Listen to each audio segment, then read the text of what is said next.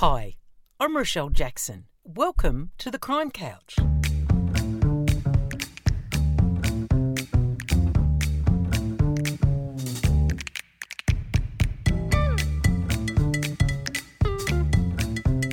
I'm an investigative journalist and true crime author, and I know who's who in the zoo the crims, the cops, and the interesting individuals in between. So get comfy and join me each week on the Crime Couch for a rollicking, intriguing tale. It'll be one heck of a journey.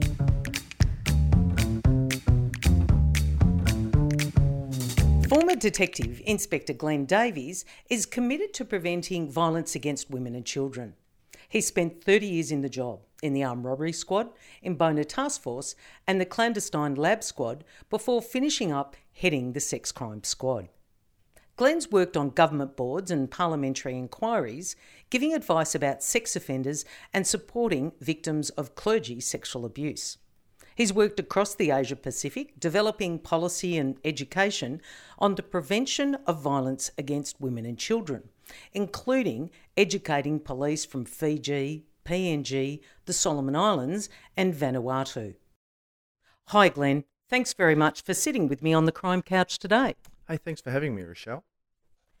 Let's talk a little bit about your commitment and your passion about preventing violence against women and children. When did that actually begin?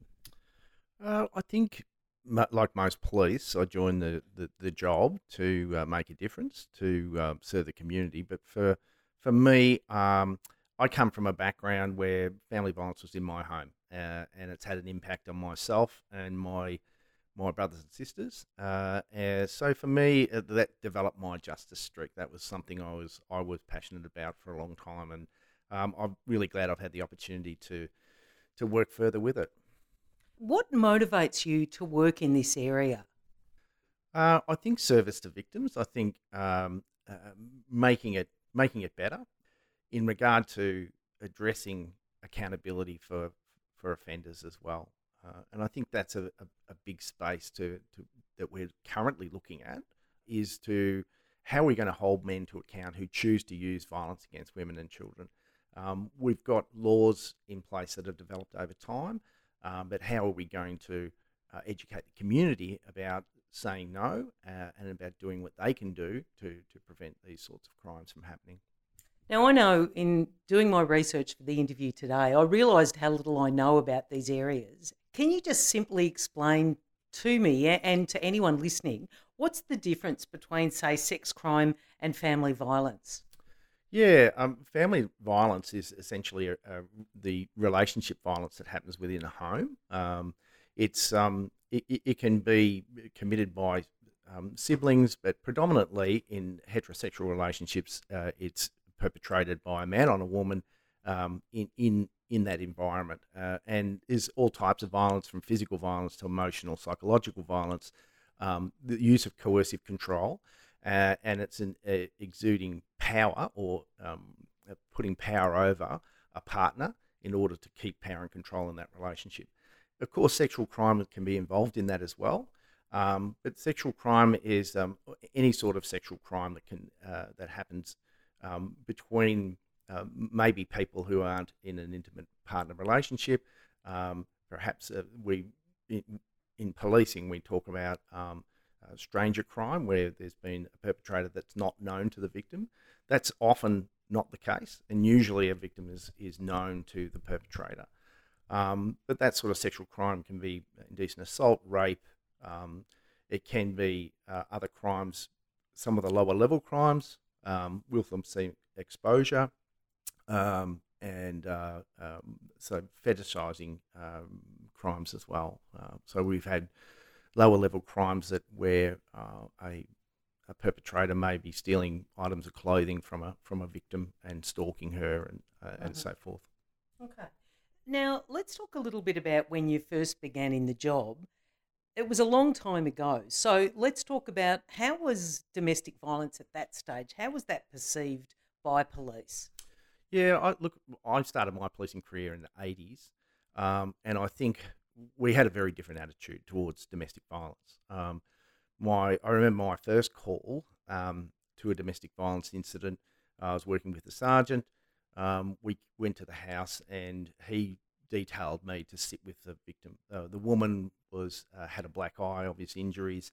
There was a hole in the wall. The house was overturned, um, and he took the took the man into the other room and had a talking to him. And uh, you know, I don't know what happened behind the door, but I could hear um, he'd either got a smack in the ear um, and and warned and told, look, if we ever have to come back here again, you know what's going to happen. You're going to get dragged off. And and I often look back to those days when that's the way things were handled.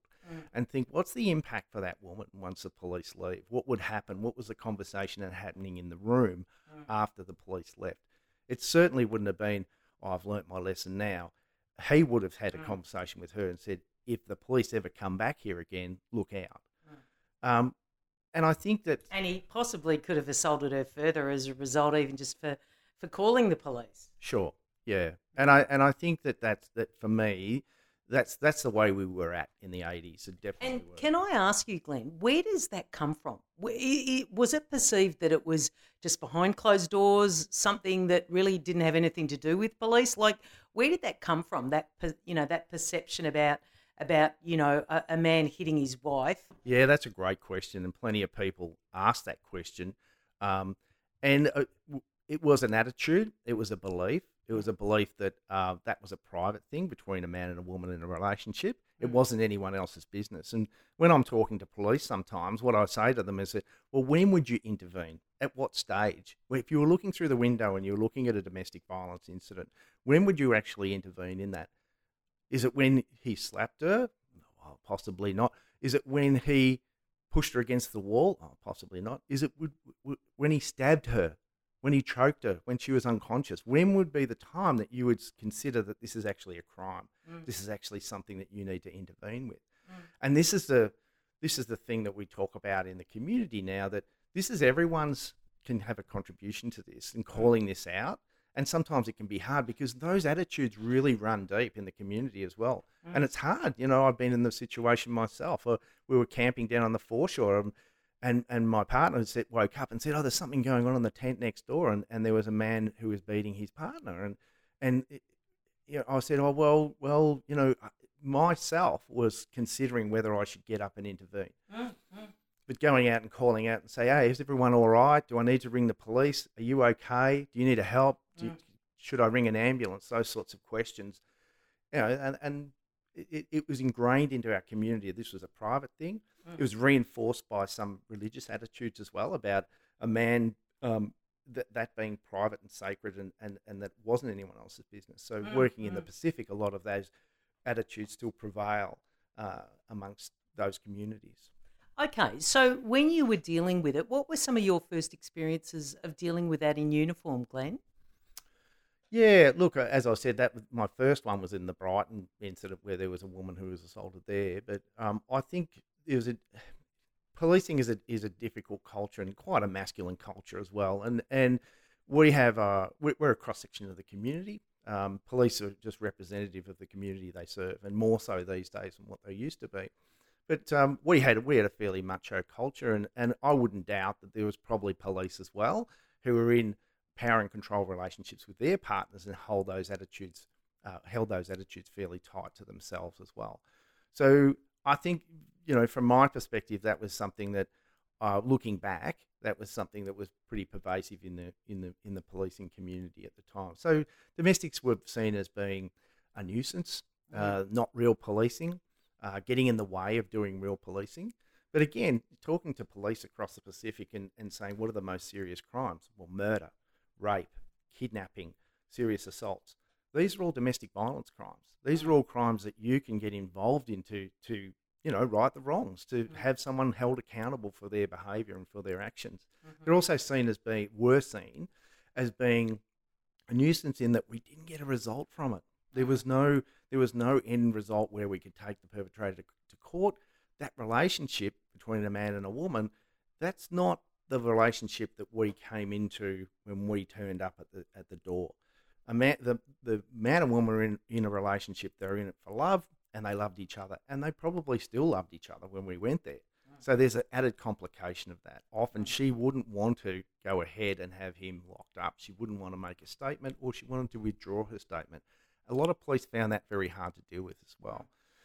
So working on those expectations to say this is really valuable work. Going there, going there, holding the man to account, recording the incident, making sure that it's detailed. Um, the interaction, the intervention to stop him is really important as well. So if he had to go to the police station and get interviewed, if he had to get charged, if he had to get remanded, these, this may have never happened to him before. Mm. And for, for a lot of men, that's a real wake up call to go, wow, I didn't realize it was so serious. I didn't realize that this was this was something that I could be hauled off to a police station for. Mm. Mm. Um, so yeah, that um, um, it, those attitudes, I suppose, earlier on in the 80s didn't reflect the seriousness of what was going on behind there. We know a woman every week is killed at the hands of a partner or former partner, and that and that's really in your face statistics for, for, for Australia, I think.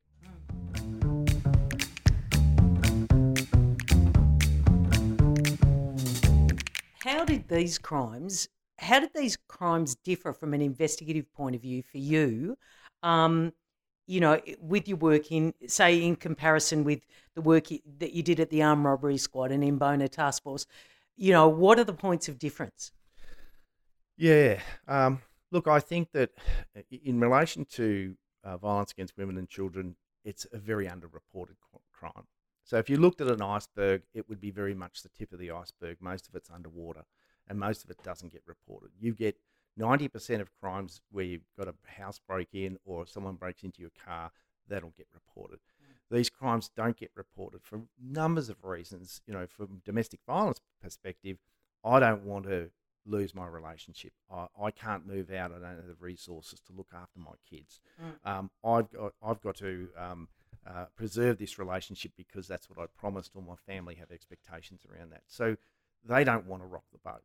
Uh, in regard to sex crimes, of course, there's shame attached to that. Mm. There's also reticence around uh, the judicial system. What am I going to get dragged through? What's going to happen to me? How many times do I have to give evidence? Are they going to believe me?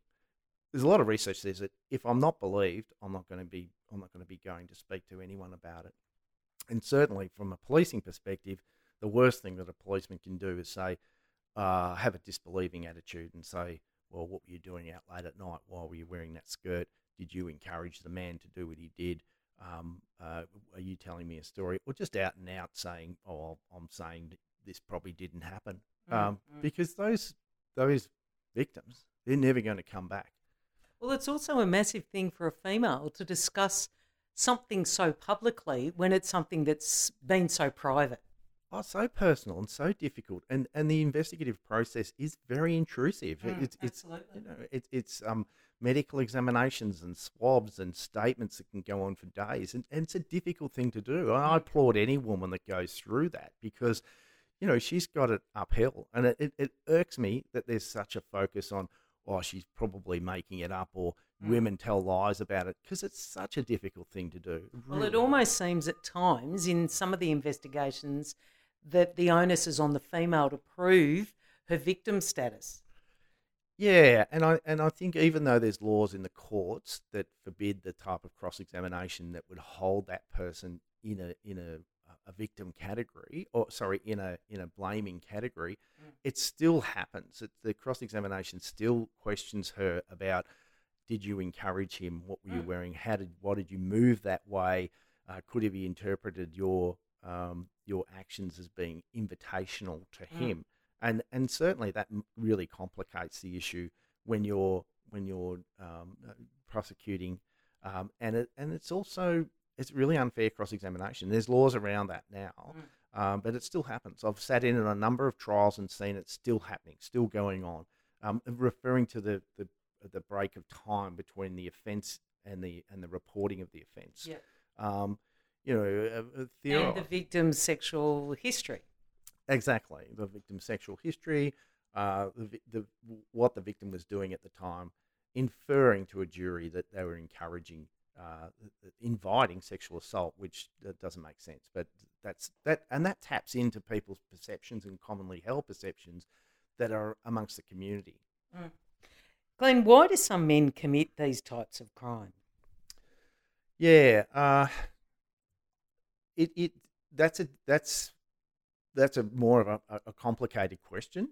Uh, there is a perception that people who commit sexual crime specifically have some sort of mental disorder, and what we know is that that's not true. Uh, predominantly, um, the perpetration of sexual crime uh, is an act of power and control, the same as a domestic violence um, uh, act, mm. and and it is about uh, entitlement and privilege of a man that he feels as though he can, and so he does. Uh, I mean, earlier in my career, um, in the uh, in the early '90s, I was on night shift, and was called to a job down in the in the Mornington Peninsula where an 82 year old woman had been raped in her home.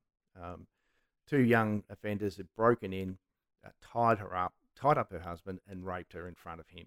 It was horrific, and and uh, the the um, the uniform branch had, had detected these two guys on a motorbike, chased them, caught them, and we were coming down to uh, to interview them for the night shift crime car. And I remember coming into the room and speaking to this young man, and what was going through my head was just rage and and that wrestling with myself about how can I. I felt like just flogging him. I felt like belting him. Mm. Um, but then, you know, this I pictured this poor old woman as being my grandmother. Um, that the outrage that they had done this to her was was just almost too much. But um, from a professional point of view, just thinking, well, you know, I can't do that. I've got to collect the evidence and put the brief together. And I, I just sat down with this kid and I said, um, this is who we are. We're detectives from the night shift crime car. We've come down to interview you over an allegation that you broke into a house and raped an older woman, an hmm. elderly woman in the house. And this kid broke down and started to cry. And I said, mate, I think you need some help. And he said, yeah, I think I do as well. Um, and I thought at the time, um, I'm I'm glad I made the decision to sit there and talk to him one on one, as much as, as as hard as that was, mm. to collect that evidence and to and to handle that brief of evidence and to go forward to the court and and, and get that conviction. Mm. But I think that's the sort of stuff that sex crimes investigators have to deal with all the time. Mm. How do you how do you put your emotions in the in the back pocket? How do you how do you sit that to one side, be impartial, and and do your job, uh, uh, in a broader sense, holding these men to account is a really important thing. I suppose that's a long answer to a to a simple question, but mm. so uh, yeah, it's um, it can be a really difficult thing uh, investigating those those types of crimes.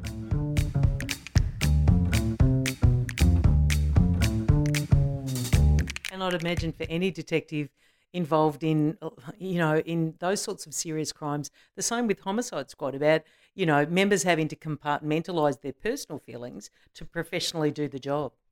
Oh exactly. Yeah and and that's that's where it sits. I think the first time i went uh, to the sex crime squad as the inspector i, I had 50 55 people um, on staff um, we had a, a, a child uh, online child exploitation team who were doing that job full time. And I said to the sergeant, I said, "Look, I don't know. This is not my area of expertise. I've, I've charged a lot of people with with rape, but I but I haven't eh, gone into this space. Tell me, show me what you do." And he said, "Yeah, no worries, boss." And we sat down in front of the computer, and he and he tapped in and logged on as a 14 year old girl, and that was that was what he says. This is what we do. I said, "What do you mean?" He said, "Let's go and get a cup of coffee." So Okay, well, we went and had a cup of coffee and we chatted. And we came back about 10 minutes later. In 10 minutes, there were 50 guys lining up to speak to this 14 year old girl. They, was, they were making sexual overtures towards her. Um, they were asking her out on a date. They were asking her for sex. This is in the first conversation. I said, "How long do you do this?" And he said, "He said, well, you know, sometimes it takes a week, sometimes a month, but eventually the end game is we go to a railway station, He's got the Bacardi breezes and the condoms that he's described in the conversation, and the hand goes on his shoulder and says, "Guess what? I'm I'm Jenny. I'm the 14 year old girl." Mm. Um, and so how did that strike you? I mean, did that make you? I mean, here you are, you know, a, middle aged man, a mature man, going in and looking at like this is just de rigueur for these guys. So, does it make you reflect on men's sexuality at all? Oh, I I think it what it makes me reflect on now, years later, is how how these men think that they're entitled and privileged to do that, to put a young girl, to target a young girl, and to groom that young girl, to have sex with her, and believing that that's okay, mm. believing that's my right to do that. Mm. Um, that's that's what struck struck me about that, and it sits with me till this day. That you know some of the some of those sorts of crimes and, and the work that that team did in classifying child pornography, which is, you know, it, it, that's quite a contradictory term in itself. Pornography's got some sort of legitimacy. Child pornography are images of children being raped or sexually assaulted. So, images of children being raped and sexually assaulted, they're looking at that material every single day and classifying it and putting it into and describing it and putting into briefs of evidence. They're trawling through material that they see from, seized from people's houses and looking for images of homegrown uh, images of ch- children being sexually assaulted or raped that might have been the next door neighbour's child being invited into this man's house. Um, I mean, the first thing I did was made sure that they they were getting some sort of debriefing and psychological support mm. on a regular basis because mm. I mean to do that work day in day out mm. it, it, would you know you you would you, it would keep you up at night it's just horrific um, horrific work to do, but but very necessary work and very rewarding work. And I think the camaraderie between the team and getting together uh, and and and celebrating your work and, and the important work that you do mm. it was important as well. Uh, so yeah, they they do that well. I think. What's changed, Glenn? Do you think in the way that police deal with these crimes now? Look, I, I, I was lucky to come across, uh, come into sex crimes at a time, um, and and just immediately before that, when Christine Nixon was chief commissioner, and I know a lot of police um, were. She wasn't the most popular chief commissioner amongst a lot of police. I loved it. I thought she was fantastic. She had a real focus on on on um, doing, um, uh, responding to uh, crimes against women and children in a more thoughtful way. Mm. Um, she worked with government and worked with her own police force to strengthen uh, the approaches and educating her people, um, looking at the nuances of that crime, mm-hmm. and understanding that it, it, wasn't just the act; there was a story behind that. So we we educated our police better on how to respond to uh, domestic violence as a crime. Um, we educated our police to be more accountable about that, mm. um, to treat it as a crime per se, and to treat those scenes as crime scenes. Um, so far as sexual crime goes, we had a lot more education in uh, cognitive interviewing um, from interviewing victims and also interviewing offenders as well. So getting the whole story. Hmm. Um, when did you first select your victim? When did you first think about that you were going to uh, rape that person? Mm. Why did you select that person? Because offenders, uh, much to uh, against what people might think, it's not a spontaneous thing. It's a very pre planned crime. Mm. And often they, they will go to meticulous planning about the selecting of a victim. They're looking for vulnerability, um, and it might be that she's drunk, she's drugged, um, it's late at night, she's the last person standing in the disco, in the, in the nightclub. Um, it might be about creating that vulnerability. Um, we had, there was a, a case that we had, uh, John Xydias, um, he was he was a hot chocolate rapist. He would stand outside a nightclub with two hot cups of hot chocolate, and women would would be coming out for a cigarette, dressed in you know nightclub gear, and he would say, "Oh, cold night, isn't it?" And they'd say yes, and you strike up a conversation. And he goes, "Oh, look, my friend's just gone inside. Uh, she's left me with this hot chocolate. Would you like this hot chocolate?" And you hand over the hot chocolate to her, mm. and she'd take a sip. Of course, it was laced um, uh, with a sedative and yeah, Rohypnol, and he would then bundle bundle her into a car and abuse her over a couple of days, and then film it. And he was uh, uh, arrested. Uh, those tapes were found, uh, and there were it was there were so many images of women being sexually assaulted and raped um, in in states of unconsciousness. Uh, and it was a, a really great job that um, one of my crews did in tracking down a lot of victims. Mm. Uh, and he's, I think his sentence was one of the highest sentences ever given out for for rape. He he was um, sentenced to 28 years jail for for those abduction, kidnapping, rapes. excuse me. Um, so yeah, that was certainly that's that's a great result, isn't it? I mean, you know, you often don't get those sort of sentences, and that's a result of a very well put together brief, I'd suggest. Yeah, and, and and the judiciary doing their job, doing their job too. I mean, you know, often the the sentences are, are have been on the light side. I think over the last few years they've actually been going up, and there's a mm. there's a, and and that reflects the communities want to have um, more accountability for those who choose to commit uh, violence against women and children, including mm. sexual crime. Um, do you notice that you've changed much as a person going, I suppose, you know, investigating these sorts of crimes and, and it's something you're very committed to? Um, have you changed much as a man doing this sort of work, Glenn? Oh, look, I think I have, Rochelle. We, we all grow up, and I think, you know, without getting too sort of existential about things, um, being reflecting on who I who I am as a man and who I was as a man back in the day, uh, and immersing myself in in researching this type of crime. Um, it certainly gets you to look at you know where where do I stand, and I, it's certainly something that I've um, uh, looked at uh, quite a lot, uh, and um, you know being accountable accountable for my own privilege and entitlement as being a man in this society is, is part of the work that I do. And I, I couldn't I couldn't do the work that I do now without the support of uh, of good women in the field who who are who are working with victims all the time and have done this work for years and years. Um, and so I feel privileged to be invited into that space to do this work with them uh, mm. and support them. Uh, and that's certainly my attitude now. I think in my younger days I I, I wasn't as reflective and uh, it was probably a sign of the days. But um, uh, I think I've, I, I have significantly changed over over a period of time, and and yeah, I, I think it's good. I get a lot of satisfaction of the work I do now, supporting victims and doing education around this space. Look, finally, Glenn, what advice would you give to anyone who's been a victim of sexual crime or violence?